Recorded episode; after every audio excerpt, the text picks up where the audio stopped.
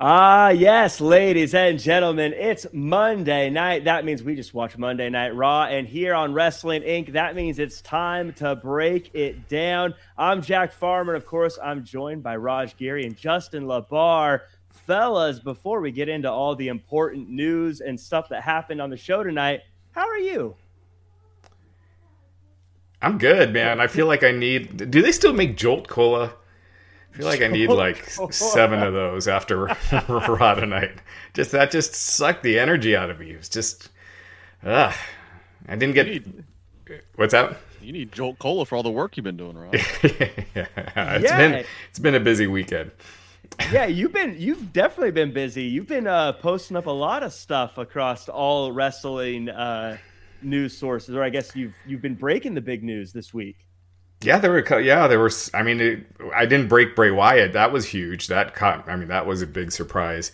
Uh, I did break the Adam Cole thing, and, and then me and Sean uh, we jointly broke the Ric Flair stuff. But yeah, I mean, there's a lot going on, and it's interesting because remember when AEW started, WWE was just signing everybody, and you know, signing them to like long term deals and throwing a ton of money, and now all of a sudden they're they're letting go of people who can be a huge asset on the other show. So, um, what did Vince say in the investors meeting? He's just to give them talent. yeah, I thought maybe he just misspoke and he meant like maybe we'll give them more competition, but it seems like he did mean maybe we'll give them some more talent because Bray Wyatt. I mean, that's a that's a weird one. Yeah, I, not to to jump ahead with it, but it does seem like it's a, a little callous of him to say something like that right before letting someone go. Uh, as a because when I first heard him say that, I thought, oh, he's just kind of making a joke or whatever. But knowing that, I don't know if he knows, I don't know how how much he knows about all the stuff that's going to happen with those kind of things, but it seemed a little bad, poorly timed. It's kind of poor taste to make a joke like that, like a day or two before you actually get rid of somebody. Yeah, I could see talent just be feeling like it's just cold, you know, to say that and then actually do it. Um, you know, again, I I was giving Vince the benefit of the doubt when I heard him say it. I just thought he he must have just trailed off and was, you know, he doesn't really do many of those calls anymore. He just kind of does the opening, maybe takes one question max uh, nowadays. So, you know, he's not as uh, he's not as polished as he once was. Uh, well, and, and speaking of, of the Bray Wyatt thing, the thing that was really kind of interesting to me is, um, I, you know, and I know that tweets and, and Twitter isn't necessarily the most important thing in the world, but to see how big of news it was that they let go of Bray Wyatt, I was looking at Twitter and I saw that they have a tweet up. I think it's their pinned tweet right now, and it's John Cena returning to face Roman Reigns at SummerSlam, and it has 774 comments and 14,000 likes. But opposed to that, if you look at the Bray Wyatt tweet where they said he was released, it has 17,000 comments and 42,000 likes, not to mention 31,000 retweets. So clearly, that stirred things up a lot more than even John Cena returning for another title shot. I thought that was huge.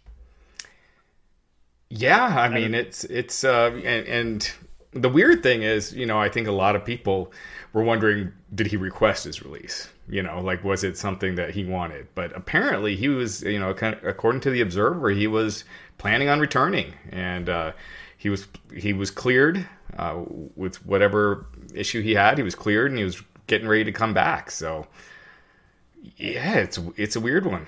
The, the Bray Wyatt release. I mean, never mind that you know you can go through like uh, how much personal funding, how much personal time this guy put into his creative, you know, uh, endeavors, his different uh, iterations of his character, and they got misused, and there would be so much potential, and then they'd have him lose to a Goldberg or have him, you know, booked ridiculously in a Hell in a Cell or something. Um, never mind that. I mean, because you know you can make a case for a lot of things, like oh, why is this person going? Why is this person going? What hurts? What what really hurts about the Bray Wyatt release is uh at least from what I've heard, Raj, I'd love to hear your side of it. This one's the one that, that seems to spook the locker room the most. This, mm-hmm. you know, like it, Braun Strowman gets let go. Yeah, that's the big headline out of that crop of talent that gets released in early June. But you know, maybe he ends up back in WWE, you know, sooner and later. But like you know, when, when he when he gets let go, you, you hear okay, well, you know, maybe maybe they don't how many seven footers they need. They have Omos now. That's the new project. Or you know, you, you there's always kind of like talent can be let go, and there's they're always talent. There's a reason they're in WWE. They are talented, but there's always kind of like you can kind of see the justification somewhere, and even the people in the locker room go, okay, it's just part, it's just business. It's just unfortunately, it's just the nature of the business of which uh, a part of this. But Bray was so universally liked in that locker room you know, you know, I mean, he, you know, not not the Roman Reigns style, but he was a locker room leader of sorts. He was so well liked. Everybody in that locker room that I've ever ever heard, and in production, everybody else all agrees this guy has got it. He's got all, you know, there's so much you can do with him, especially in this entertainment production machine that is WWE. If you just let him kind of loose, essentially, that ever since the news dropped of him being released, I, that's what I keep seeing. Raj is like everybody, uh, people that are there are like, okay nothing is safe uh, unless your name is Reigns or Cena. Literally, nothing and nobody is safe. Yeah, for sure. Um, and you know, going to your point, uh, you know, Bray Wyatt basically coming up with two very different characters. Uh, you know, when he did the, you know, the just basically basically just Bray Wyatt when he was the cult leader, and then when he became the Fiend, it's completely different. Again, go back and watch that first SummerSlam match where the Fiend debuted against Finn Balor the crowd was hot. It was awesome. And then they added in all the red lighting and and you know the the terrible Hell in a Cell match and just kind of watered him down. And even when he was, you know, with the Wyatt family, if you go back and watch that uh, pay per view they had with the Shield, the pay per view match, and people are chanting like "This is awesome" before the match even started, which is so rare to see now. But people are just on their feet, going nuts, and he made it work. Again, I felt like they overdid it instead of kind of saving him, not having to do a promo every week. They had him do a promo every week, and it got a little redundant. But I mean, the guy, he's very creative, and uh, he just seems like the kind of guy you'd want to keep on your roster. Yeah, and he seems like the kind of person that can bring viewers with him if he was to go somewhere else, as opposed to uh, other wrestlers who may be great, but if they jump brands, it doesn't necessarily translate into people tuning in. He's someone kind of like a CM Punk that I think is going to bring eyeballs and wherever he goes and whatever he does next, I think he will get people to tune in and will be interested in. And that's why, yeah, I think if you are a uh, a, wrestler in the the locker room, it's got to be a little scary because if he let if he's getting let go then yeah, I don't know what would stop anyone else from being let go at any given time. Yeah. Uh, unless, as mentioned, they're like a, a Roman Reigns or a John Cena. But um, I, I, know it's these releases and and things is definitely getting people excited about the potential of them going to an AEW, which I think we're starting to see uh, in their ticket sales and things like that. AEW uh, they sold out the United Center for Rampage in less than an hour into the general sale. Uh, All Elite Wrestling, uh, they sold out their August 20th episode of Rampage at the United Center in Chicago, Illinois. Twitter account WrestleTix, which monitors ticket sales for live wrestling events, broke the news. Uh, now that place has twenty three thousand seats, I believe. Does that did they sell the whole thing, or is it? Well, that's the max. Um, I think with the wrestling configuration, it's probably going to be like seventeen thousand. It's probably mm-hmm. in that probably in that area. I mean, that's that's which is a lot, numbers. which is huge. Yeah. I mean, this will be their largest show. I think probably attendance wise uh, to date, and then that of course gets surpassed a month later when they go to Queens. But I mean, this the, you know if they sold out the United Center, yeah, this is going to be the biggest show for them. Yeah. How does and I'm going to ask, uh, I guess you guys on this. I think you're more plugged into things like ratings and whatnot than I am. Uh, is selling live events uh, a bigger deal, like outselling live events a bigger deal than winning in ratings on TV, or do you think they're just two different things? No, I, I mean, you know, the cost of a taping, you know, they they have to fly everyone in and everything, so it's the TV deals where you're making your money. Um, but you know, obviously, having a, a sold out house is better than it being half sold out for sure. But yeah um, I, I, definitely the TV is uh, of more importance. Yeah. Uh, in the chat, we have uh, David Montalvo says, "Is it just me, or has the WWE misused the entire Rotunda family? IRS, Bo, Bray. Um, I I was young when IRS was around. I remember feeling like he was great. I, but if I go back, maybe he was misused. But, uh, uh, IRS was a very IRS was exactly. I mean, it was in the days of occupational gimmicks. He was he was a perfectly serviceable mid card. He was a tag champion. He his gimmick fit as a taxman perfectly with Ted DiBiase. He was exactly what he you know what he. I'll tell you what. He, he's a lot more remembered to be as IRS than he than he is as VK Wall Street. Right. you know, um, Bo, as fun as the Bolieve thing was, I, I, think Bo, and I think he would say it. You know, I think Bo bit himself, shot himself in the foot.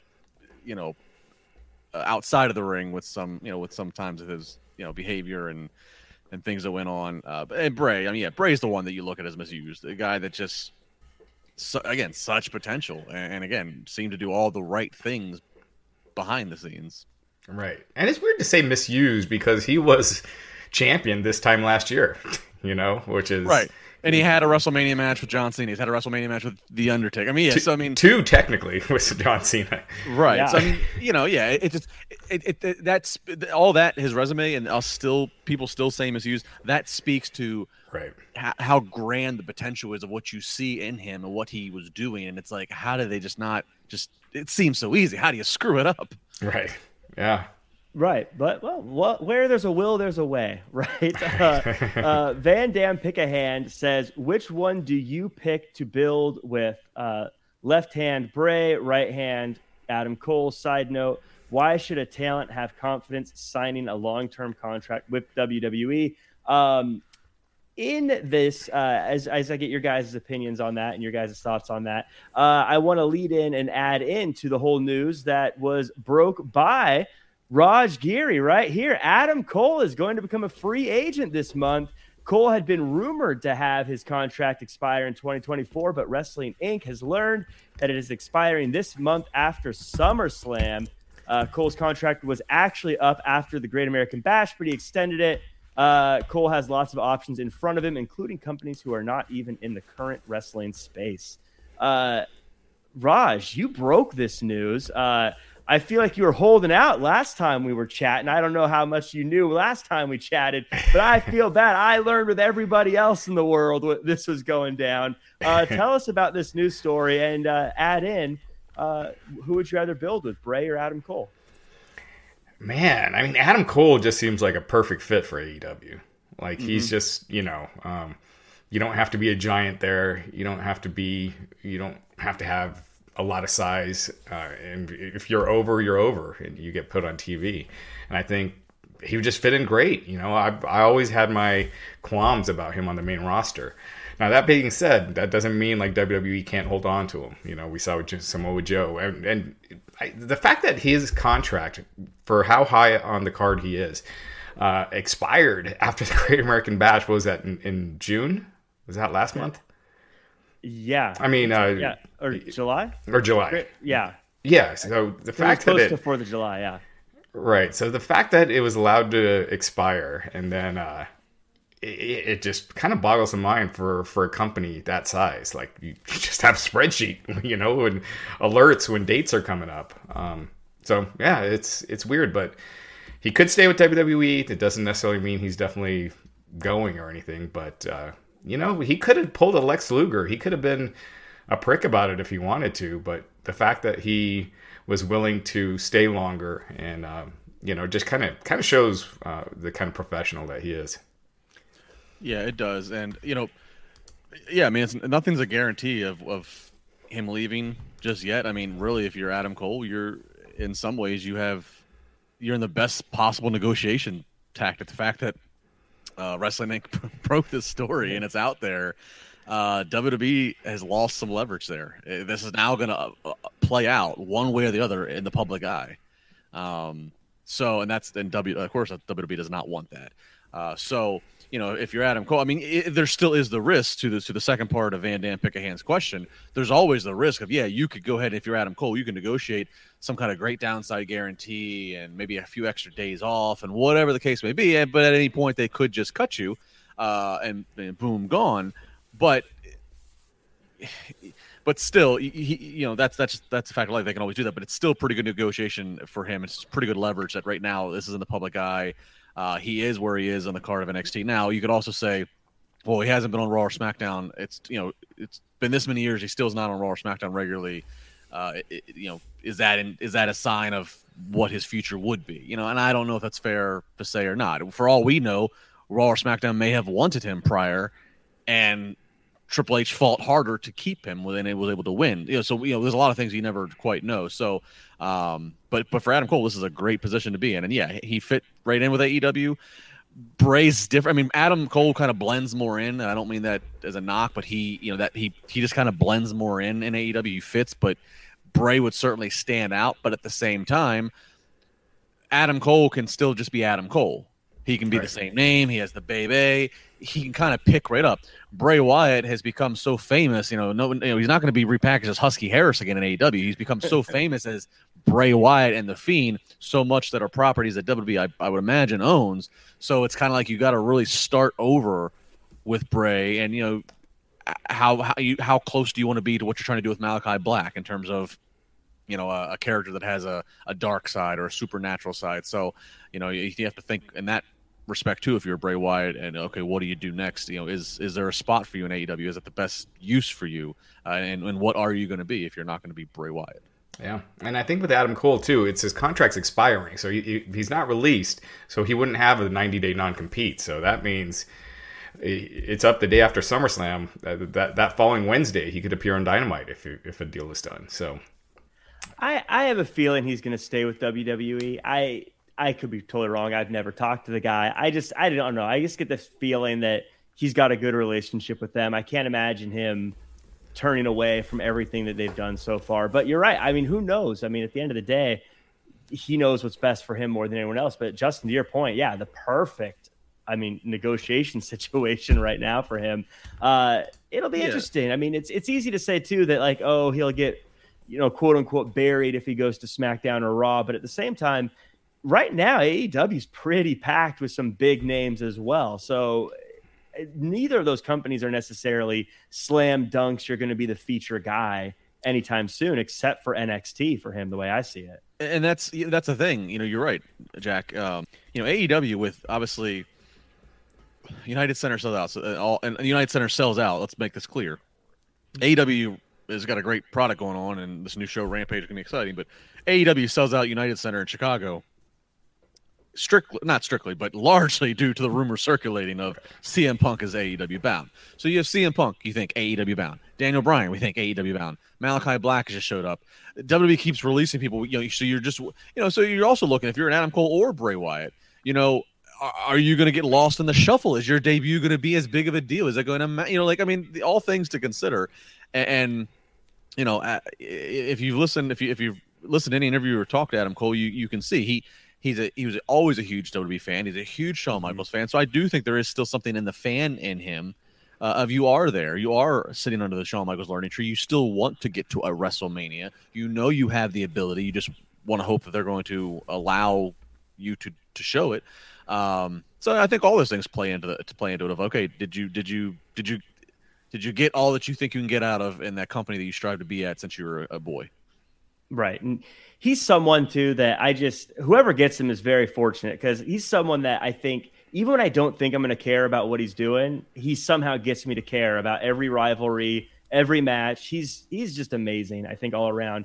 Um, and huge signing for whoever does, whether it's a re-signing at WWE or whether he goes somewhere else. It's going to be a big deal for them. He can cut a great promo. He's great in the ring. Uh, he's he's over. Uh, he's got charisma, and those are those are all trademark qualities to have, you know. So yeah. yeah. Um, Gaming Sage Pro asks in the chat, do you think it's a bad move piping audio and muting the live audience? I think it seems petty for someone who doesn't see AEW as competition. Um, I don't know if it's a competition thing, but um, I, I, if you can have live audio, audio, that's always better, I think. But I don't know what they're working with over there. I don't know if they did. I don't think they were muting the live audience because you heard the crowd during the main event; they were pretty loud, and uh, early in the show they were loud too. I think they just took the crowd out of the show. Um, and because you, if you look in the crowd, it's not like people are look like they're you know cheering or, or booing or doing anything. They just look like they were just sitting there on their you know on their hands.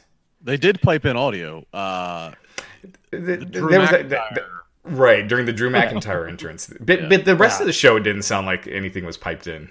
No, it didn't. It really didn't. Yeah, it got quiet at certain points too. So if they were piping it in, I think they would have covered that up a little bit more. But yeah, I don't know if it was they were piping it in or if it, they just hit the wrong button. I don't know because it it was Michael Cole saying, you know, something like he's a 16 time world champion, and uh, I wouldn't think that's like the track you would have for you know for the audio. I'm sure someone got ripped a new one after that happened. By the way, uh, backstage, uh, Loki07 in the chat says Cole can't live with his girlfriend being more over than him. I say he's AEW bound. All his friends are there. It makes sense. Uh, I get why people say that. I don't know if you guys have an opinion on this, but like, if I'm working at, uh, you know, if I got a job at, let's say, uh, Burger King, and I'm making more money than I all my friends over at McDonald's, I'm not going to go to McDonald's just because my friends are there. At the end of the day, it's a job, right? I, I think you just you have to do what's best for your career. But I don't know if you guys have any opinions on switching teams to be with your friends. I, I think him seeing what they're doing, um, you know, and how they're being used. You know, if they were just, if he had a bunch of friends in in Impact, I doubt he'd go there. You know, um, and he probably does. Right. Um, yeah, I, I, think just the best career move. I, I don't agree with the girlfriend thing. I mean, yeah. yeah, I mean, I, I, I know for me, I love it when my wife does better than I do. So yeah, yeah, and, and and people, it's not like there's like this wall where he doesn't like. Yeah, his girlfriend works there, so he still can go to hang out with his girlfriend and her coworkers and and like it's it's it's not like he doesn't get to still see and be around his friends right uh, you know so it's not like there's like this forbidden you know it's not like he doesn't show up around aew events uh, like privately i mean you know what i mean it's just right it's like Romeo and Juliet. It's a forbidden love because they're yeah. at different companies. the, the, forbi- the, forbidden door swings open in New Japan, but damn it, you better close it. Adam Cole is not coming to dinner with us tonight. You know? right. And then uh, Zook Enigma says Vince said he's given AEW a lot more superstars. Uh, he did, and um, I, yeah, apparently, apparently he wasn't lying. yeah, I mean, good on uh, anyone who's looking to hire wrestlers. Good on them, and uh, again, it's hopefully everyone lands on their feet. You know, sometimes as fans, it's easy to get into the I you know fantasy booking, but at the end of the day, it is people's livelihood. I hope they land on their feet and do okay.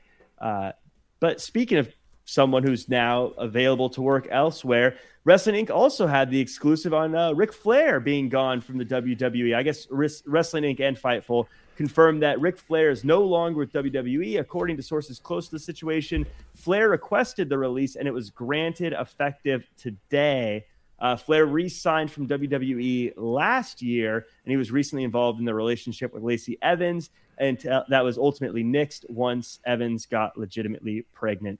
Um, this one doesn't necessarily surprise me all that much. I mean, Ric Flair's a big name, and it's kind of weird that he's not with WWE, but at the same time, I don't know. Ric Flair's everywhere. I feel like he, uh, uh, him moving on to do something different wouldn't be that shocking to me. Do you guys have any thoughts on it?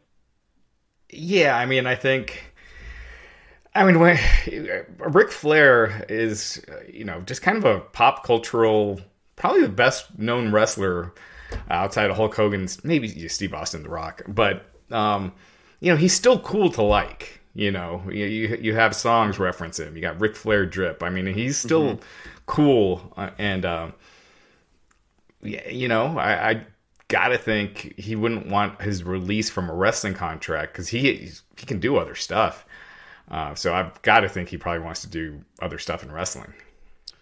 Yeah, I mean, you know, I, I, can see again. I can, I guess, try to put myself in Vince's shoes. If you know, Ric in fact is talking to Vince and asking for the release, I can see Vince saying, "Okay, you know, well, well, you go go go elsewhere if you're not happy. Or you know, obviously, I'm not you know I'm not putting you in a main event of WrestleMania or anything. But you know, but still, like Raj said, I mean, he, this is it's Ric Flair.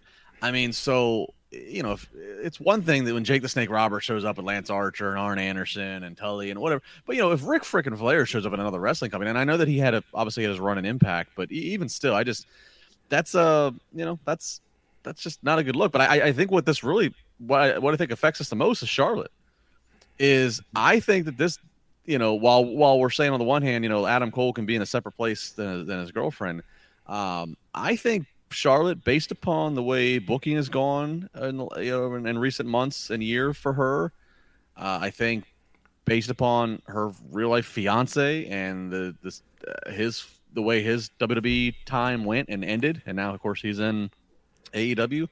Uh, I think all that's and, and then now her father being unhappy and to the point of saying I'm I'm I don't want to be I don't want to be the ambassador legend anymore for WWE. I want to be free to go elsewhere in the wrestling world. I think that all plays a factor to her. Uh, I mean, and quite frankly, what else is she going to do in WWE? She's she's won the title eleven times. She's main evented WrestleMania. She's been the first of, and you know, th- there's not much more for her to do. Um, so I, I think this is, I think that's what I'm looking at. I'm looking at Charlotte Flair and thinking, all right, t- how much is left on her contract? Because I, I don't think she's a lock to be sticking around now. Yeah, do you pair Flair with uh Ric Ric that is with Andrade and kind of play off of that, or I know they just put him with Chavo, but it's Ric Flair. Ric, Ric could show up and chop the hell out of Chavo and get Chavo out of there. Yeah, I don't know, but but you know what I mean. I I, I do think it's all relevant. I think I think that I don't know. Charlotte. My immediate thought, Raj, when you broke that news, was uh this is going to somehow affect Charlotte. I mean that, that that could be again the whole family going over to or uh, we don't know what Ric Flair's right. doing. I shouldn't I shouldn't uh, assume, but uh, yeah, it's it is interesting. The whole family has now left the WWE and well, not not Charlotte, just just Andrade well, and Ric. well, that's what I mean. Andrade and Ric has left, and now so now Charlotte is probably wondering. But again, who knows? Similar to Adam Cole, she might say, "Hey, good luck to you guys. I'm doing just fine." Uh, Aaron AEW, G- AEW can recreate the Four Horsemen now. They could. Yeah, they really. They have. They have. Yeah. And wasn't Ric Raj? Wasn't Ric who AEW wanted originally to present the belt, the, the, the spot that Bret Hart ended up doing? That was the rumor, but I, I, believe it was Tony in an interview that said that it wasn't true. Like the plan was always for Bret, hmm. or maybe Ric said it. Maybe Ric said it in an interview with us actually that uh, he was he, he wasn't contacted, but you know, Ric, man, I always thought he was a, a lifer, a WWE lifer, and yeah, it's, that, that it's was, interesting. That was more my surprise with him leaving. Is like I just thought he'd always be one of those guys, at the very least, as a talking head on a documentary or something. By the way, shout out to Aaron G for the super chat. Thank you so much. Um, that that was my big thing. Is I just figured he would always be doing that. But again, if he's asking for his request, I have a feeling he just wants to make appearances somewhere else or something along those lines. But it wouldn't shock me if he found his way back to the WWE before all is said and done. Um, hey, you, a lot of people they're leaving. You say goodbye. I say hello fresh. What is hello fresh? With hello fresh, you get fresh, pre-measured ingredients and mouth-watering seasonal recipes delivered right to your door. You can skip the trips to the grocery store and count on hello fresh to make home cooking easy, fun, and affordable. And that's why it's America's number one meal kit. HelloFresh cuts out stressful meal planning and grocery store trips with less prep, less effort, and minimal cleanup so you can enjoy cooking and get to dinner on the table in just about 30 minutes. This summer, HelloFresh has everything you need, even for grilling, with grilling bundles, uh, burger packs, surf and turf packs, and more mean less shopping and more sizzle. I personally love these because they're quick and healthy so I can cook one up after recording this show and or if I'm doing an event or something like that and I get to fill up healthy without getting some greasy fast food stuff. Go to HelloFresh.com slash INC14 and use the code INC14 for up to 14 free meals plus free shipping. Again, go to HelloFresh.com slash INC14 and use code INC14 for up to 14 free meals plus shipping. HelloFresh, America's number one meal kit. Uh, Raj and Justin, I believe you too. You guys have used HelloFresh and uh, and love it. Mm-hmm. I, I have never had a dish there that I didn't like, and my kids love it. Uh, I mean, I've, I've, tweeted pictures before, uh, whether it's the meatball, you know, this uh, it's like the Swedish meatballs dish. Uh, they have like this uh, a pork chop dish, um, and uh, these kind of like fancy tacos, but they don't take that long to make uh, because they send you everything. And I mean, everything was just delicious. Yeah, good quality. And uh, again, if you're trying to like, you know, watch what you eat, or you know, if you don't want to get caught in that, especially if you're back going to an office, you're out in the go, not you know, working from home. so easy to get that, get in that trap of like, you know, door dashing or going through a drive through or something unhealthy, whatever. So having something like HelloFresh where you know it's already you know minimal work for you to do. It's it's it's healthy, but it's good stuff. It's not you know boring boring uh, food you might associate with the with the, with the diet or with you know healthier eating. It's it's I definitely would recommend it to anybody who's trying to uh, still have some good food, but but manage their portions. Also, uh, pro tip: if you want to invite someone over and have a little date night, it makes it look like you know what you're doing in the kitchen, so you can put it all together and say, "Oh yeah, I just made this little dish," and they they get super impressed. It looks like you did something great, but and really, then, HelloFresh did all the work. That's a good point. There you go. Have dinner. then, then, then Jack pops the blue chew, and it's the complete night. hey, when they when they're a sponsor, we'll talk about that. they have been before. That'll be an interesting segue. Uh, speaking of segues, let's get into Raw. Are you guys ready to do this thing? I guess. Uh, I called so, Jack's bluff on the blue chew. He's like, "Oh man, oh man, we're gonna." By the way, I was uh, watching this uh, real quick uh, before yeah. we get into Raw. I was watching this. Uh, uh, God, what's the what's the big music music festival? That Lollapalooza? Lollapalooza. No, the other one. Um, the rolling. Um, they, the, the, they had it way back in the day, fifty years ago. Woodstock. Woodstock. Yes. Yeah there's this uh, documentary on Woodstock, uh, '99, uh, and what a disaster that was on HBO. There's a lot of Limp Bizkit on there, and you two do look a lot like him, Justin.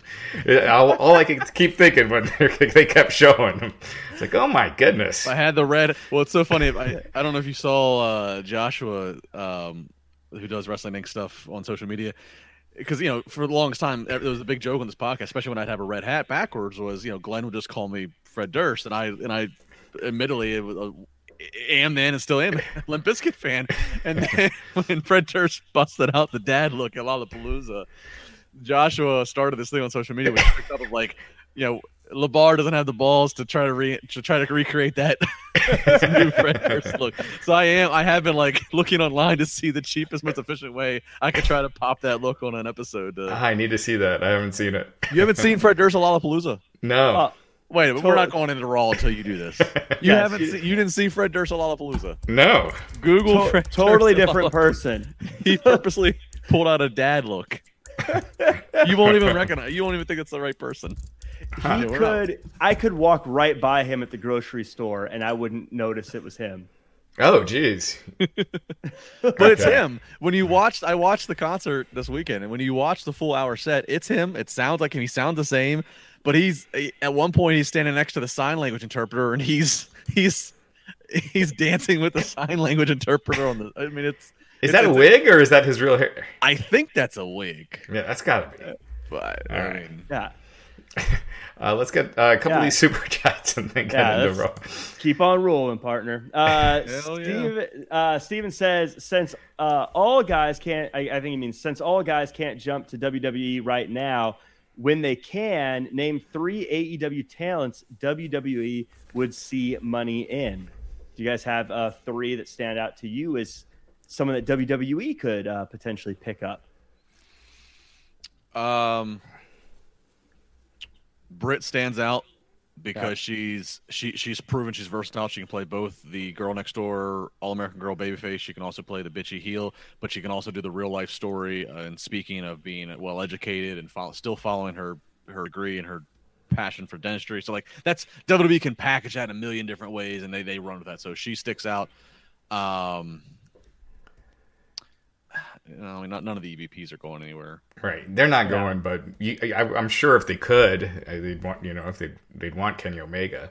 Um, I, out of all the EVPs, I think the Bucks are the most marketable. I think um, I, I, think Kenny just kind of gets lost in a WWE shuffle. Honestly, I, he probably would, but I could see them still, uh, you know, being interested. But uh, yeah, yeah. I mean, there's not. It's it's weird. Like who would be a good fit, and there's just not a lot of MJF would be too. They would. He would be too sterilized in WWE. Yeah. For for his.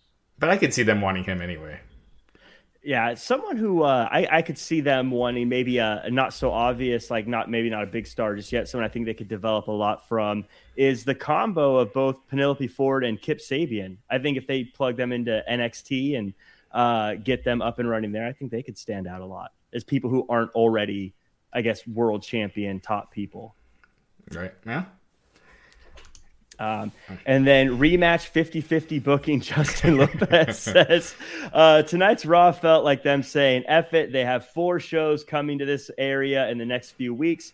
We don't really need to try. I you what surprise! I thought this was a solid show. I thought I Oh, thought they did a lot of good stuff. For Chicago standards, this was a. I didn't even. I, I had. I didn't believe they were in Chicago. I mean, I could see it's the Allstate Arena. It's, if you've ever been in that arena, it's very distinct. But it did not feel like a Chicago show. Yeah, because the Chicago crowds are usually hot, and they started hot, and then man, they just lost the crowd quick. Yeah. They there And it- there were some quiet moments. I will give them that. They were quiet hours. What is time, Raj? It's all relative. a moment, an hour, whatever. Uh, King Rail says, uh, I have never missed a show. Love you guys. Tonight was a perfect day to take the night off. Ross sucked when T Bar and Ali tag match uh, catches my interest, and it's probably time to clean the bathroom. uh, yeah, we'll get into that. yeah, well, let's let's start with um, the thing that took up most of the time for this week's episode: uh, Charlotte Flair and Nikki Ash. Uh, Charlotte comes out, cuts a promo. Uh, not sure I liked the um, the reference to the um, uh, uh, Simone Biles. Simone. Yeah, I don't, yeah, but I don't know if I like the reference to Biles. But um, overall, I thought she did a great promo. Has a match with Nikki Ash, and I'm going to say it. You guys are going to disagree with me. I thought this was a star-making performance for Nikki Ash. I thought she was fantastic. She took a beating like a champ. Her facial expressions were awesome. She gets a clean win over one of the most dominant women in the women's division in history. I thought this was great. Uh, Justin, you let me know. Am I crazy? Am I off my rocker? Slightly. Uh, I mean, like, look, the, the match was very entertaining. Uh, I mean, it, it, they lived up to being in the main event slot. Like, you know, have the you know have a match of the night. It was it was violent. Uh, the, the the power bomb to the broadcast table and Nikki looked uh, brutal. You know, it was a really good match. But this whole thing just feels like, and I like the Nikki Ash character by the way. I don't mind it. Yeah. But this whole thing feels like they're just they're just kind of stringing along to get to SummerSlam. I don't, I don't know. I don't I don't I don't know if I belo- if I buy into any long term investment they're going to put into Nikki, and that's a shame because again, I think that I think this character has potential, and it certainly can be a very fan favorite thing. I like the interaction she had with some of the kids coming to the ring, but it just kind of feels like they even know that they're they don't believe that she truly belongs in this main event. Yeah, because I mean, they basically had her getting her ass kicked the whole match, and almost making it you feel like she doesn't belong, but she gets lucky. It's almost like the one two three kid back in the day. Exactly. That, that's the that's exactly it. That's exactly what it feels like. Yeah, and uh, and then once she loses the title, you know, I don't know. I, I just kind of don't see them having big plans for her, but we'll see. Um, but just the way they booked her, um, I thought they just she did get the win, but it was kind of a, a you know Charlotte slipped on a banana peel and kind of beat herself by going through that table.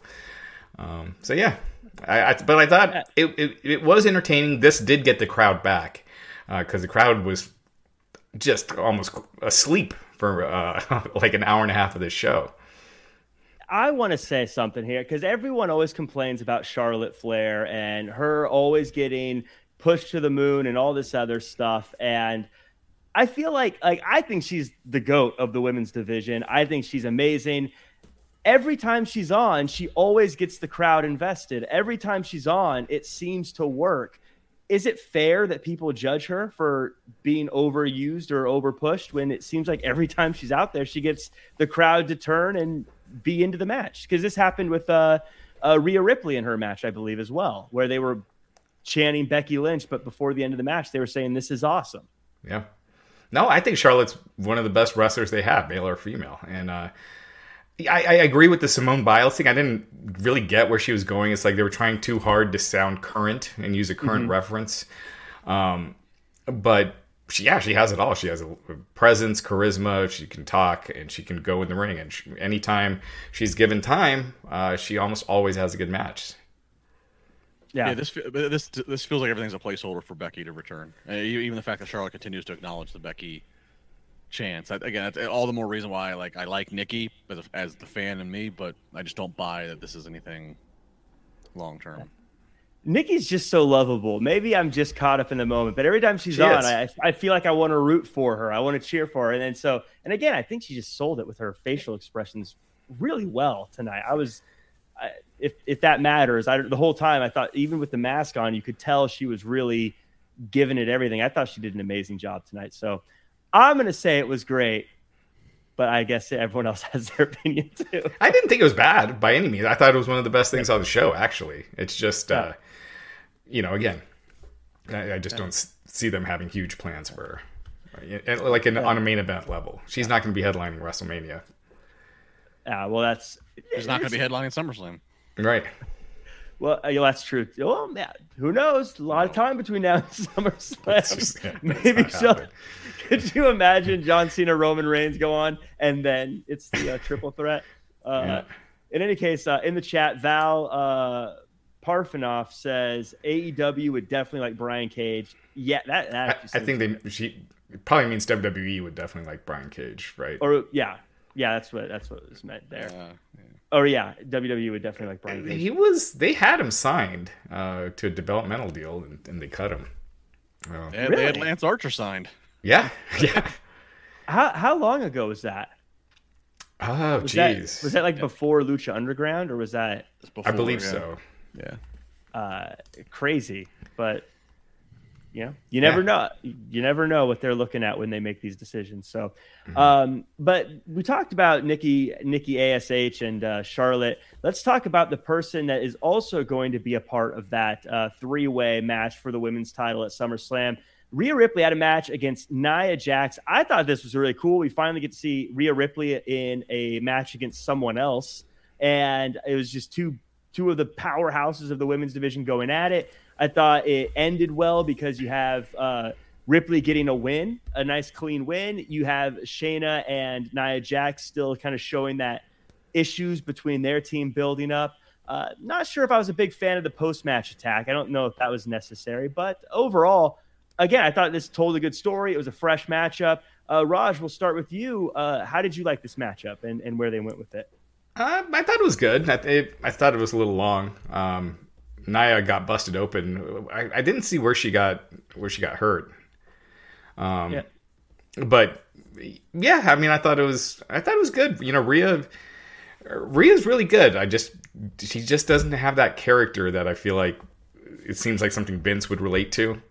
Um, and I, I think you know that might hurt her a little with her booking, but uh, she's really good in that ring, and she can go.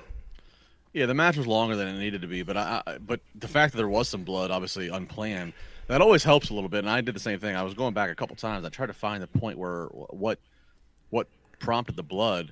It, it didn't look like there was any one big thing. It kind of looked like I don't know a nail or just like something random just started the smallest uh, cut, and then it just kind of just bled out from there. But there wasn't like any one definitive like oh that was it right there. I couldn't find because a lot of Rhea shots that she was giving to Nia were hitting Nia in the chest area. She wasn't, you know, so I don't know. It seemed like it was something very random that that, that happened just to catch Nia in a delicate spot near her eye, and again, it just created a, a nice visual as the blood kept going down. But uh, yeah, I agreed, Raj. Rhea's good. I mean, and she's got an athlete. I mean, she's got a, a unique look, but yeah, yeah, just something's something still is missing. That's that, that just doesn't complete the package. just when I see her character too, I just don't. She just doesn't seem like someone who should just be there smiling all the time, and they have her just smiling constantly, and just I don't know.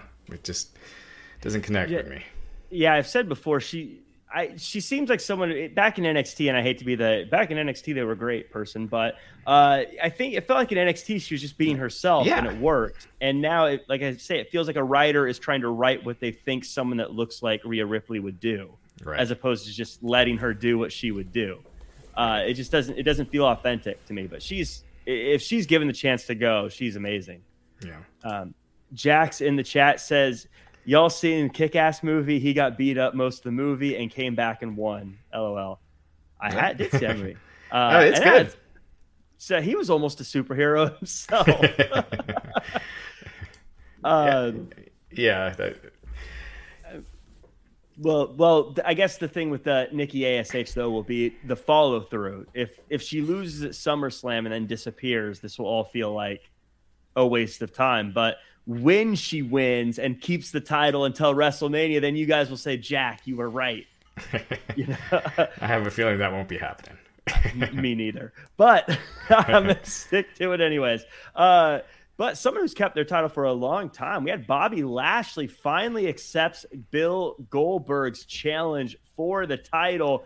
The big moment here, though, was earlier in the night when uh, MVP got in the face of Goldberg's kid before eating a spear himself. It's official, guys. We all knew it was going to happen, but now it's official.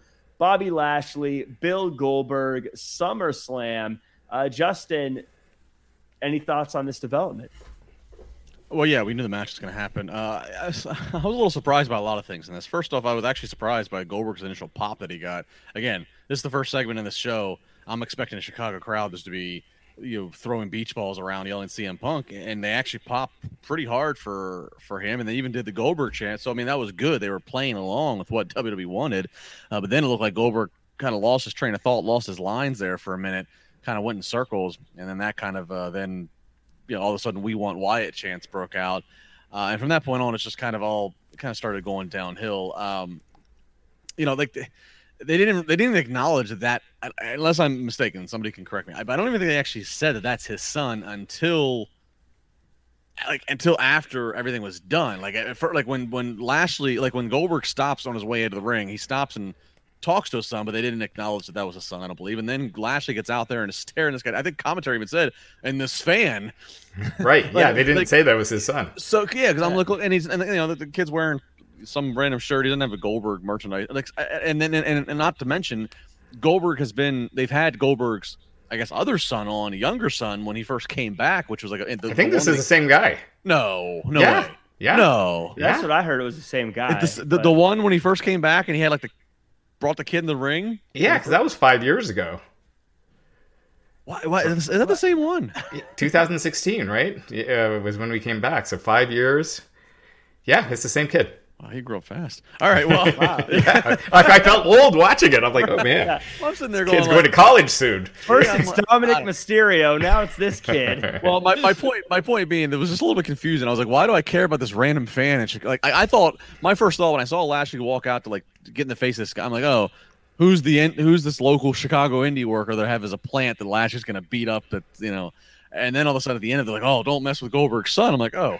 Right. the whole thing was kind of weird, but it, it, was weird. Yeah, and I again, I, I, agree with you, Justin. I felt like the announcer should have stole it that that was his son because uh, that would have made a lot more sense. And I, I, I did kind of once you know MVP started saying your father is going to you know get it and and right. whatnot. Um, you know, I almost thought they were going to do something physical with him, but but they didn't go in that direction. Yeah. It's it's, it's it's it's a cheap, quick. Again, it's another quick way, cheap way to try to manufacture this match but I mean, it's for a title, so it matters. But it's like, why does Goldberg get to pop up? What's the big animosity? He wants to win the title again, and all of a sudden, Bobby Lashley is he's next. It's like them trying to add some personal touch of why this this this has some emotion to it. It's kind it's kind of like another version of Drew McIntyre and Jinder Mahal. Oh, we got to get personal. Let's fight over a damn sword. Right. Yeah, it's I, I let it pass as like a. I don't consider it bad because I get why they're doing it, but you're right. I'm not like, well, now it's personal now right. I want to see it. yeah, because he talked smack to his kid for a second. Right. Which, by the way, if your kid's sitting front row right there, of course the guy that you hate is going to talk smack to him. Come on. They should have kicked the crap. They should have kicked the cat. Kicked the crap out of the kid. That would have been. That would have been great. I was gonna say, is he old? Like, how old is he? He can't be. He's probably. I didn't even know. This, again, I thought that. I didn't know the same kid. yeah, yeah. I'm not sure. Uh, oh, so uh, Ricky in the chat saying, I think he was 15. Uh, no, when he, when Goldberg came back five years ago, that, that no, when Goldberg came back, the little boy that he had, like you know, that he was like, "I'm back." Take his shirt off. Yeah, yeah, that that kid was like ten at most. Yeah, that's so what I would. No that's what I would guess. Yeah. Uh, because I was going to say, I, I'm sure he has to be a certain age for them to do anything physical with him before they would allow them to do any type of uh, anything where they beat him up or something. yeah. Well, not, he's not going to let him do anything physical unless he's 18. Yeah. Yeah. Uh, King Rail in the chat says, "Do you guys think Vince is trying to start a Monday Night War, meaning by releasing big names, hoping AEW signs and goes to Mondays? If so, who changes the landscape? For me, Randy would bring would be AEW's Hogan. No, Vince, Vince and, and Nick Khan and everybody in the boardroom, they're trying to get the best P&L possible. They're trying to have the best bottom line they can. That, that's all this is. They, they, they have the disguise of a pandemic where you can make cuts and you can just pass it off as budget and and who and you know you can only be questioned so much. They're setting up the best profit margins ever. And mm-hmm. whether that means they're setting up for the best profit margins ever because they have an eye to sell it in the next two years, or whether they just are loving the fact that their stock's going to go up. That's all. They're not trying to create. They're not not trying to hand ammo to the to the competition and say, "Hey, fire it back at us." These Mondays have been pretty boring to us. Like, come on now. Yeah, I, I just wonder if some of it is just them trying to get them to come back at a lower rate. Um, that would shock me. Yeah, I, I I could see like with Braun, I could see them having not like buyer's remorse. Like I see them saying, "Oh wow, we agreed to this whatever con- whatever Braun was making," and when you know when they thought a couple years ago that he's the next guy, and then if at some point they realize, you know, they he's not the guy that we he's, he's not going to be what we thought. So you cut him, and now if he wants to come back, you can bring him back. But yeah, less than right. a million dollars he was making. Yeah, I I, yeah, I kind of get the idea. One point two, I think, is what he was making. So. Yeah. Uh, and right. Antoine Fair says Corey did say he fist bumped his son. Um, going back to the release thing, I kind of just get the idea they are trying to keep it pro- uh, profitable, but I kind of get the feeling that they believe that people will tune in regardless of who the, who's there outside of a handful of big names. And so, yeah, if it, if if it's Roman Reigns selling the tickets, then who cares? You know, in there, I think the view is who cares. Who yeah, if they're not if they're not moving numbers, um, then why pay right. a lot and, and, try to re renegotiate or you know maybe. Right. Yeah. No you, but you're right jack. They, they believe nothing is bigger than the machine. They right, believe. Right. It, it's just like you know wrestlemania sells on its name. They don't have to announce the main event. The wrestlemania sells out in november before they have you know like wwe is bigger than any with the again the exception of a john cena or whatever you know wwe is bigger than anybody. Yeah. Right. Uh, and then Brandon Hall says he is 15 years old now. Uh, speaking of Gage Goldberg, and uh, Antoine Fair says uh, Golden Son is turning six. I guess I think that's Goldberg's son. son is turning 16 now. He is a big football prospect in Texas. um, I would imagine so. With a dad like Goldberg, you probably get people looking your way.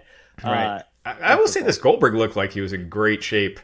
Um, he did get yeah. a little lost during his promo, um, and he was like, "I'm going to kill you," which they usually don't use those words on WWE TV. right. And though there was a sword being a sword being swung later, but um, yeah, yeah, yeah, I, I, didn't get what his point really was, but people, you know, he was he was over.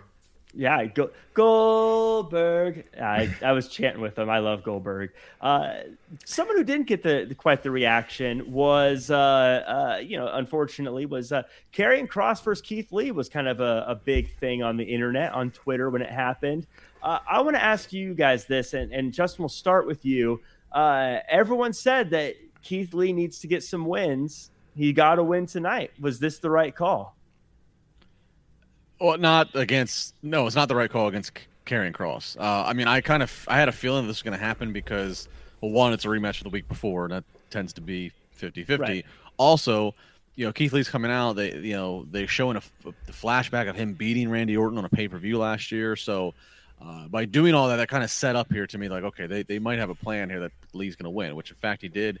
Um, they're, they're, this is such they're so first off that doesn't that doesn't all automatically just you know re-energize Keith Lee. It's going to take more than just that. But this the, the Karrion Kross eh, this is this is already some mud, muddied, muddied water. It's it's unbelievable. Like they have managed in three weeks to strip so much of this special aura and protection that he had in NXT. I mean, in NXT, even his matches, there was he was protected by a certain way of what he would sell, and how, eh, and they've just completely wiped that away. And I, and I, I've heard talk of oh well, the original plan, and of course Jeff Hardy got you know gets COVID sent out. You know the only plan is have have Hardy beat him a bunch of times and bring Scarlett in to be his you know what brings him back to you know I don't know whatever. This whole thing is so muddied. It's it's uh, it's embarrassing that he literally is Karrion Kross on a Monday night is what he is tonight, and then he you know then they got to flick the switch to remind you he's NXT champion tomorrow night it's it, it's bizarre how they're doing it because he's with Scarlett on NXT,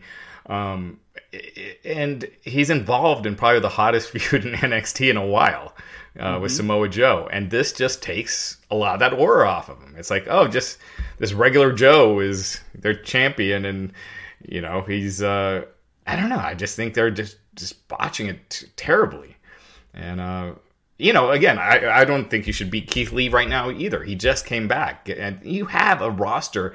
Raw sometimes feels like there's only like 12 people on the roster with how they just repeat the same matches over and over again, and and you forget there's you got your Angel Garzas and your Drew Gulaks and all these other guys out there, R-Truth and.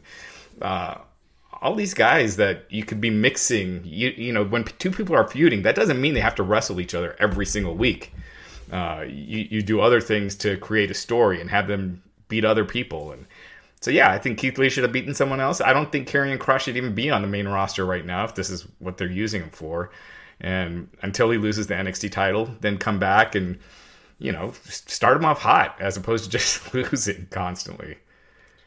Yeah, it's it's such a weird thing. Again, it feels so easy. Just have him beat. If you're going to have him on there, just have him beat many of the people who are not on TV right now. But right, I, I, I just it's it's funny. We always say 50-50 booking, but at this point, both these guys over the past three weeks are uh, they're only winning 33% of the time. They're both one and two at this point. So right. they're not even 50 50 at this point. They're 50 50 uh, against each other.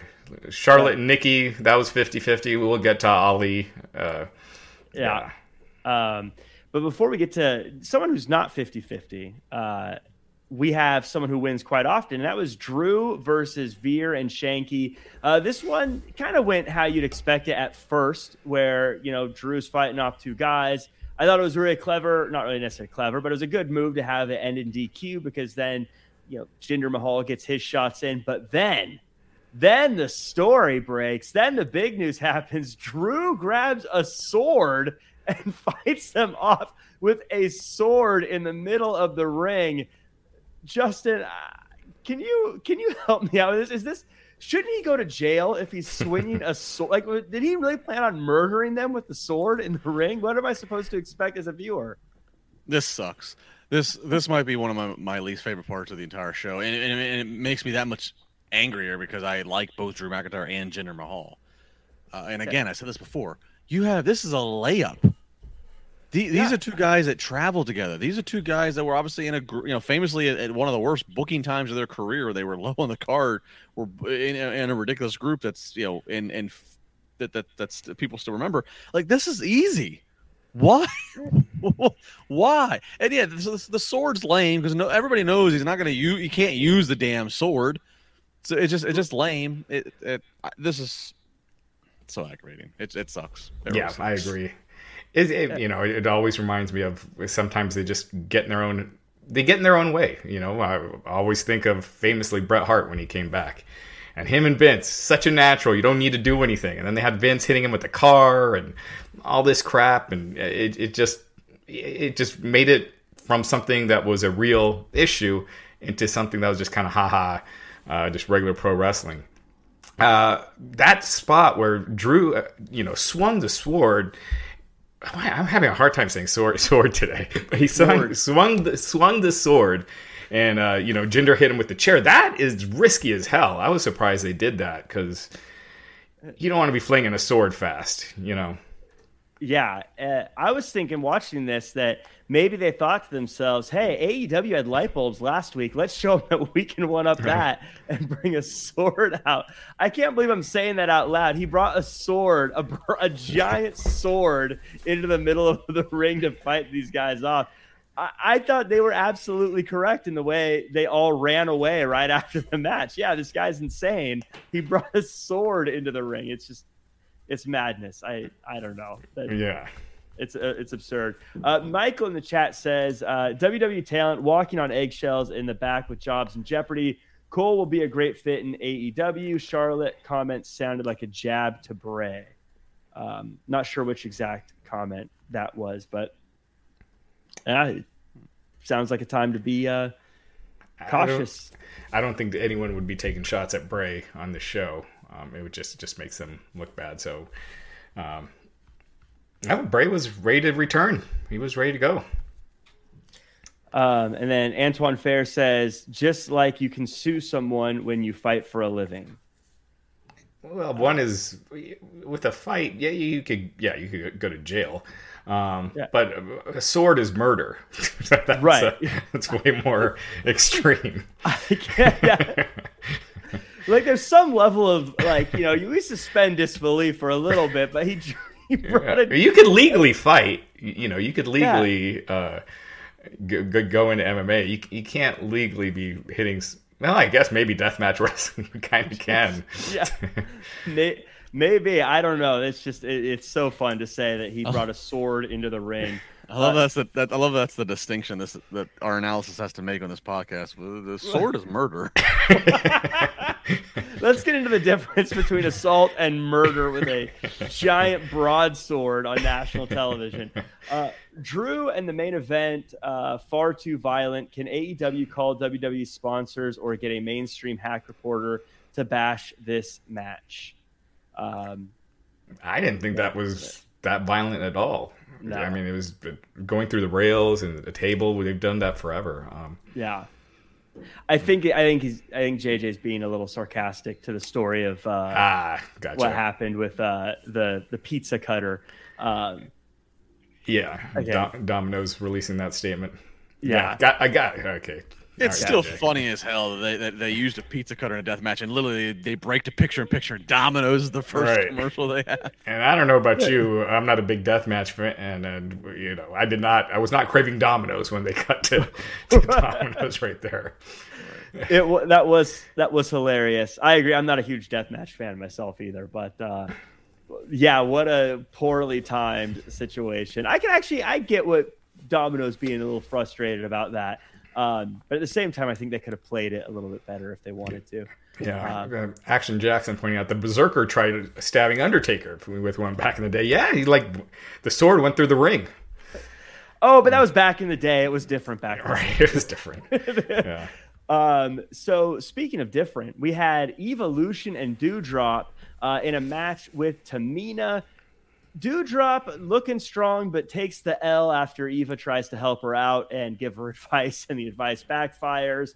Uh, I thought this was great because Tamina gets a win, the champion gets a win. Doudrop still looked dominant, but uh, took an L that kept their friction as a team going. But the story here, guys, is Alexa Bliss just got wiped out in the in the playhouse, and then then the magic happened. Then Lily stands up on her own, and Raj, I know you were just loving that. Oh yeah. Oh my god. It was uh I hate this stuff. But uh you know the Doudrop, Eva Marie, they're kind of 50-50 right now, win one week, lose the next. Um yeah, I mean it just feels like they're um running on a treadmill right now. It's not really yeah, I don't know. Yeah, I don't think anybody knows what the end game is here. I don't think I don't think anybody knows there internally. Are we is somebody gonna like embody Lily? Are we is Lily gonna come to life in human form? I don't think they know yet when they're gonna have Doudrop and Eva Marie break off. Obviously Tamina gets a win, good for her, but they got a wrench thrown there with Natty getting her ankle busted. Like I don't think they know anything. I think this is just I- complete I'm pretty sure they don't. Yeah. And especially with the with the women's division, I feel like they just book on the fly. You know, like for a while there, Bayley and Sasha looked like they were breaking up, and then they didn't tip for years late until years later. Nikki Cross and Alexa Bliss, they look like that was the uh, natural way where they were going with that when they were paired together was to have Alexa eventually turn on her. They never they never got there, and everything just kind of fizzled out. Yeah, it does feel a little week to week. But I will say, as far as the 50 50 booking goes, it actually, I think it works for Doudrop and Eva Marie because that is sort of what's going on with the team. They're not completely failing, but there are issues where they fail at, at times. So that one actually doesn't bother me quite as much. The Lily thing I loved until the doll sat up. Like when she just, when Alexa Bliss just got blasted from behind, I thought that was great and then the the doll sat up and i was not happy about that part because then it became magicy again but i wanted to see him get into fights i want to see it i want to see alexa bliss fight instead of using the magic and i was hoping that's where it was going I'll tell you where it's going. You know, we have Lily set up, uh, and then like two commercial blocks later, USA starts running the advertisements for how coming this October a new series, Chucky. They're doing the Chucky series. Uh, that's where that's where the cross promotions headed right to. We're gonna have Lily. We're, Ch- Chucky's gonna be in the ring with with Alexa Bliss, and that, that's where we're headed. I hate so, that you're you're right. I gotta hope. I, hope, I, I hope that hate, doesn't happen. I hate that you're so probably dead on with that. now, did, did, is she? Because she hasn't really. She, she, was feuding with Shayna Baszler, right? They just kind of dropped that. Yeah, because they were doing. You know, Alexa had Shayna run in and all the stuff falling on her. I, for, I forget. They did a match on a pay per view, right? Or did they not? They did. Okay, maybe that, that maybe that was the end of the feud then. All right. Maybe I think Shayna was just like, look, she's scary. She has magic powers. I don't want to deal with it. Uh, as tough as I am, I'm just I'm gonna chalk this one up as an L and move on. Yeah. maybe that's what happened. I don't I don't know, but yeah. uh, um, in any case, in a place where we do know what happened, we had uh, T Bar and Mace taking on uh, Mustafa Ali and Mansoor. The crowd loved Ali, of course, because he's from Chicago. Uh, but uh, this match, it ends with uh, the 50 50 booking thing. Of course, T Bar and Mace, they get the win. The big thing that happened, though, I think, is that at the end, when it came time for a beatdown, Ali actually saved Mansoor from the beatdown and took the choke slam himself. I loved this. I thought it showed that they're more than just a forced together team, that Ali is starting to buy in. Justin, are you starting to buy in on this team? Yeah, I wouldn't say that, but I I didn't hate this match and segment. You know, I, I liked I liked the, what we're starting here with Ali Mansoor and you know maybe working them into a babyface tag team eventually. Uh, I like to win for T Bar and May. I mean, I T Bar and Mace for if we if you can block out the ridiculousness of the origins of, of how bad Retribution was, just them two with their looks, they're both big guys.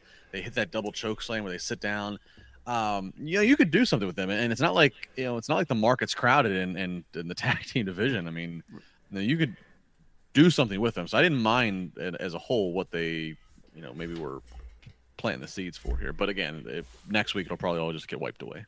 Yeah, I mean, I I, I really thought Ali and and um, and Mansoor should have won here just because that's the story that they're telling, and um, and it's Ali's hometown. I know it's WWE. They always beat you in their hometown, your hometown. I wish they would just stop doing that.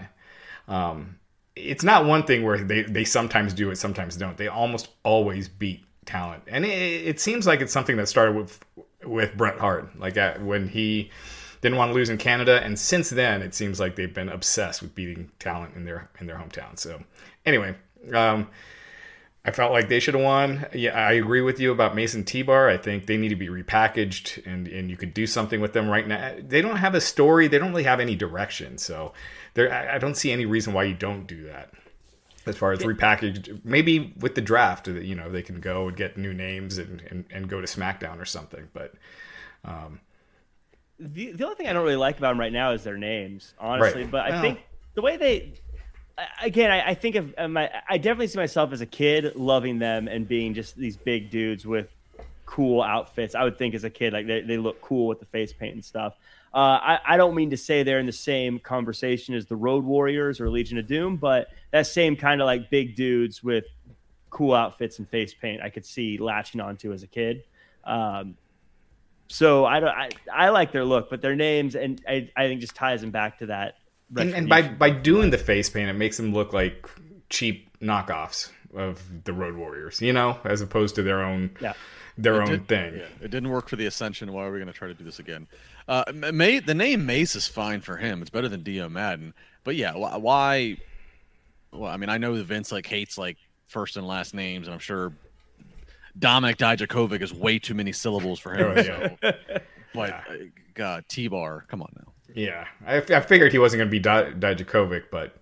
Um, Damn it! You can't say his name. And they all already have one Dominik. It's like when Otis. What was Otis's last name? It was something really kind of hard to say. Um, um oh, what was his name? Wasn't it like uh, it had like a um bulldozer kind of name to it, like Dozervich or something. Something like that, yeah. yeah but uh, I knew as soon as I heard saw that that they had names not going with them to to Do, the Do, main roster. Do, Dozovic. Dozovic. Oh, okay. Yeah. Uh, so yeah, it's um, yeah, I I think these two teams. I mean, middle of the show tag team stuff. I think I thought it was fine, but I, I agree. I think my, why not let Ali get the win in his hometown, even if you do a similar thing. you get that moment of everyone cheering. I don't. I, I don't, sometimes it feels like WWE goes out of their way to make people not happy. like, right. Yeah. like, yeah. It's like, your first time back. It's the first time back in Chicago. You know, since the pandemic. Give them something to to be happy about. But not only did they beat them, but then after the match, Ali got you know uh, beat up some more. So just to drive it home that right. he's not he's not looking good today. Um, so the uh, so we also had Miz TV tonight. The crowd, by the way, kind of loved Miz TV when it started. Uh, but um, I thought this was actually a good segment, if not for the fact that we had seen uh, Damian Priest and Miz go at it for so long already. Uh, and not for the millionth time, but I actually thought this was one of their better segments overall, uh, outside of their Bad Bunny stuff. Um, turns into a tag team match after the break, as there's always one match that does that throughout the show. Well, it was a singles match first. Singles match first, and then a break, and then did they finish the match? Yeah, yeah, yeah. yeah uh, Priest, Priest pinned Morrison, and then yeah, Sheamus and Ricochet came in afterwards, and then it turned into a tag match, which right. ended with Priest pinning Morrison again. and, and, to Roger's point earlier, like we couldn't find like, we couldn't find somebody else to sit in backstage that we could just throw out there just to mix it up to. It's just so. Yeah. Yeah. So redundant. Uh, I will say it was nice to see Ricochet have an excuse to come out and have a match and do his thing. Uh, I feel like he's great for this kind. I mean, I think you could do more with him, but I think if you're not going to have him on TV, I'd rather him at least do this, where he's coming out and just put in as part of a tag team and doing his flips and dives and everything else that makes him great. And I think Sheamus is great too. So I was glad to see them out there. Um, but it felt like they kind of overthought this one also. I, I, gotta say, I I don't agree with you on this one at all. I thought yeah. the segment re- was really bad. Like I thought it, it this was where the crowd died. Like you you know, Priest was doing his comedy. It was terrible.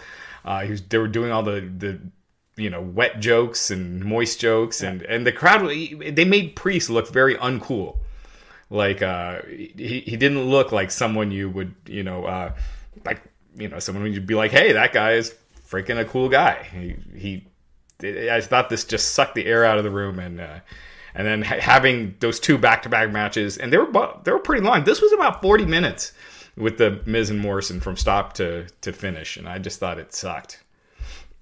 Uh, you're being such a splash hole right now. I mean, when I said earlier how like when the question about you know who from AEW did, and I said like MJF would get so sterilized, this would be like the type of thing like they because I mean, you can draw comparisons to MJF and Miz, but like the, the Miz is the ultimate WWE company guy. They're doing he does you know he's in this sterile environment of not funny material. Right. Yeah, I felt bad for Priest because yeah. he, you know, he's got he's got a cool look. He sounds cool, and they're just giving him just crap to work with. I'm gonna say it. Miz and Morrison crack me up. I like it. I don't care. I'll I will I will put it out there. I think the uh, the the dripstick stuff is so stupid. It makes me laugh. It, the the eight year old inside of me laugh. But I could uh, see you being called like Jack Drip Drip. I, you're like you you you'd be hanging out with them, Jack. I would totally hang out with demo. John Morrison and Miz. Yeah.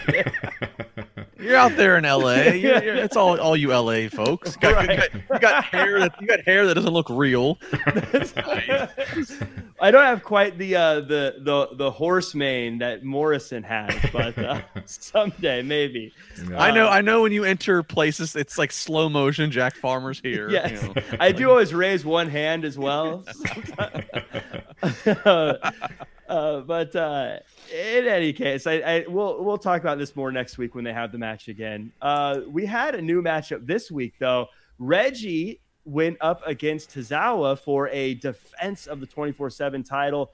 Reggie, I think, is fun. I like Reggie. I think it's cool that they're actually defending the title in matches. Uh, Raj, how do you feel about 24 7 title being an actual title that's defended in matches of all things? I agree with you. I like Reggie too. Um. You know, he's it's different. It's uh, and he, the stuff he can do is just just looks awesome.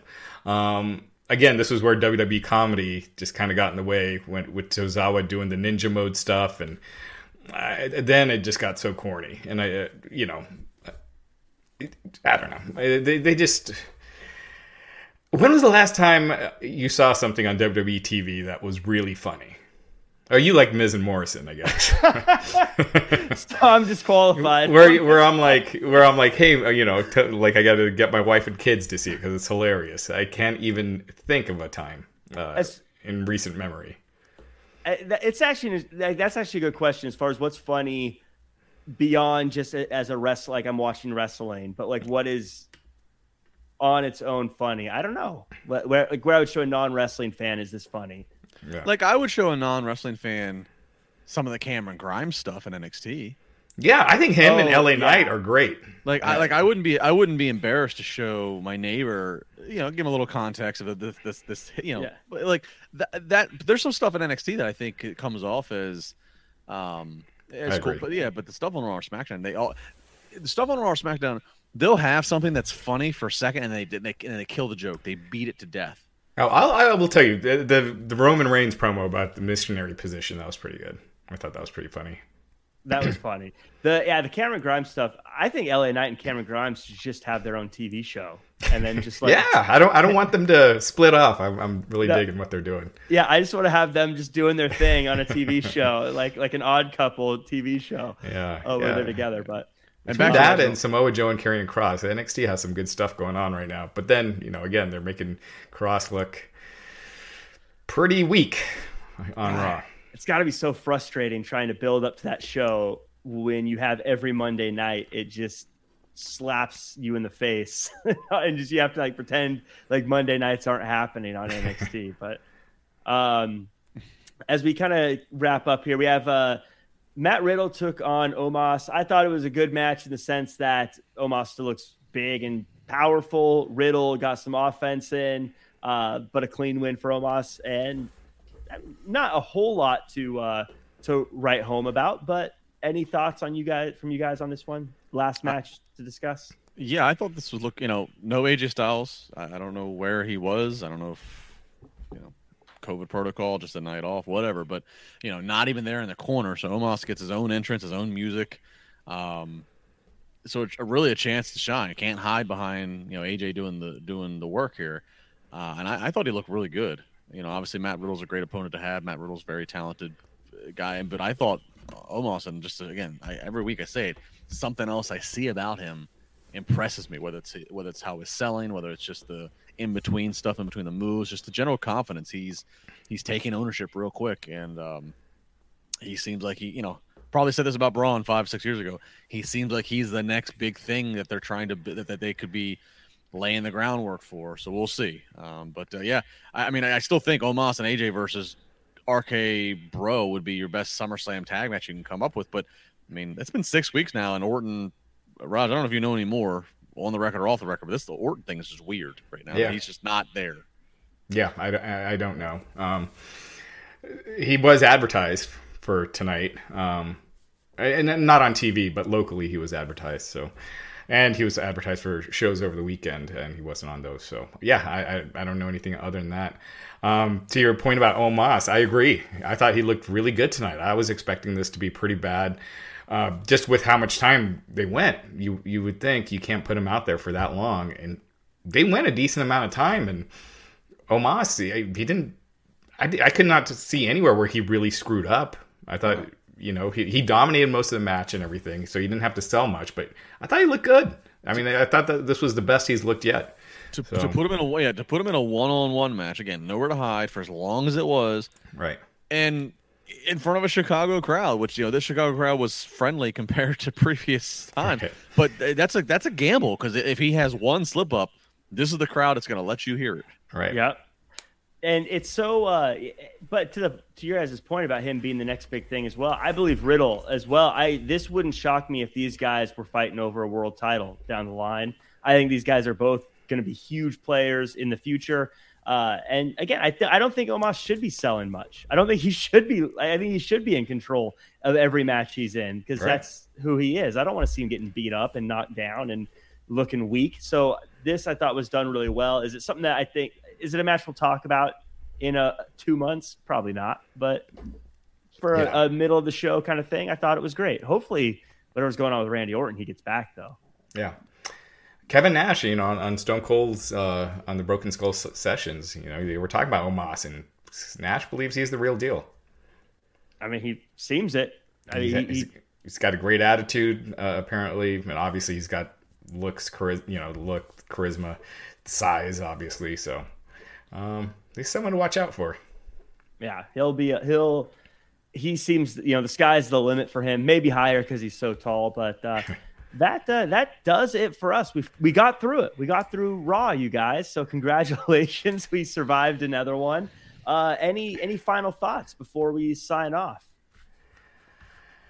Man, I, I wish they would mix this show up. You know, again, I think when they make the matches, when they make the call sheet for what's going on in the show, they need to make sure it's not something we've done in the previous two weeks. You know, keep it fresh, and because it just feels like a repeat. So much of it is a repeat. And they repeat stuff on SmackDown too, but their other stuff is just so good on SmackDown that it's it doesn't stand out as much as it does on Raw. And uh, ugh, it's I, I don't know, man. It's it's boring right now. And I thought fans being back, they'd be trying harder, but it's pretty much the same show as we were getting before. Yeah, I mean, look in the as I said, the WWE boardroom, they're making money. But you know, when you have competition, whether you want to say they're competition or not, uh, in the same day, sell out uh, a bigger arena. The United Center is far bigger than the Allstate Arena. Sell out that that building. All in the rumors of who they got coming. You know, a guy who very loudly left your company seven, eight years ago. You have all that going on. The the negative press with the releases and just to, yeah, again, just to roll out this kind of a show and the the, the redundancy and, and the questionable stuff like with guys like Karrion Kross, it just just makes you WWE seem so just damn tone deaf to everything that's going on.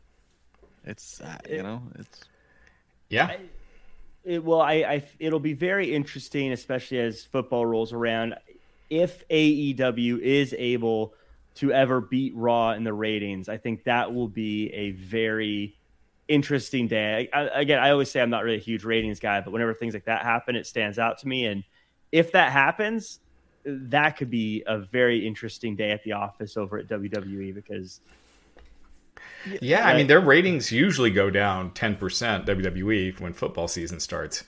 Um, sometimes it's more. Um, and if AEW gets a bump with CM Punk and Daniel Bryan, and WWE drops, they're not going to be beating SmackDown anytime soon. But Raw, it's a, it's a possibility. Yeah, I mean, I think the you know even if that happens, Jack. I mean, it, it'd be a you know be a big story on Wrestling Inc. It'd be something to talk about. But you know, WWE's still going to at least publicly tout. Oh, look at all the big YouTube numbers we do with the clips from Raw and this and that. But I think the bigger stories are are, are the, the the ones that go deeper. The stories you hear about of the networks, you know, double doing a double take of well, why are you letting some of these guys go? Well, why is this guy showing up on the competition? Yeah, I, I think I think those are the things that are going to cut deeper. Is how do those play out? You know, that's you know that that, that to me is what that that to me is what can actually shake things up because those are the people that are giving WWE their biggest revenue streams, which is obviously their, their TV money. Right. Right. So that'll be very interesting. Uh, I think that does it for us. Uh, anyone in the chat, if you have any other comments, let us know. Also, thank you everyone for watching along. Thank you for listening along. If you're listening on the podcast version, if you could do us a favor, hit, hit the like button, leave a comment, subscribe. In fact, in the comments, why don't you let us know scale of one to 10 what you thought this episode of Raw was? If you thought it was good, bad, ugly, uh, whatever, let us know what you think. Uh, also, let us know what you think of the show. Uh, we are going to have another episode tomorrow to cover NXT right here on Wrestling Inc., as well as for AEW on Wednesday and another one on Friday for SmackDown. Plus, all the news throughout the week. You just saw last week Wrestling Inc. and Raj Giri breaking news regularly. You got to check it out constantly. Um, I'm Jack Farmer. He is Justin LaBar, and he is Raj Giri. That does it for us, folks. And uh, make sure to tune in tomorrow for NXT's after show. And NXT is still on Syfy, by the way, tomorrow.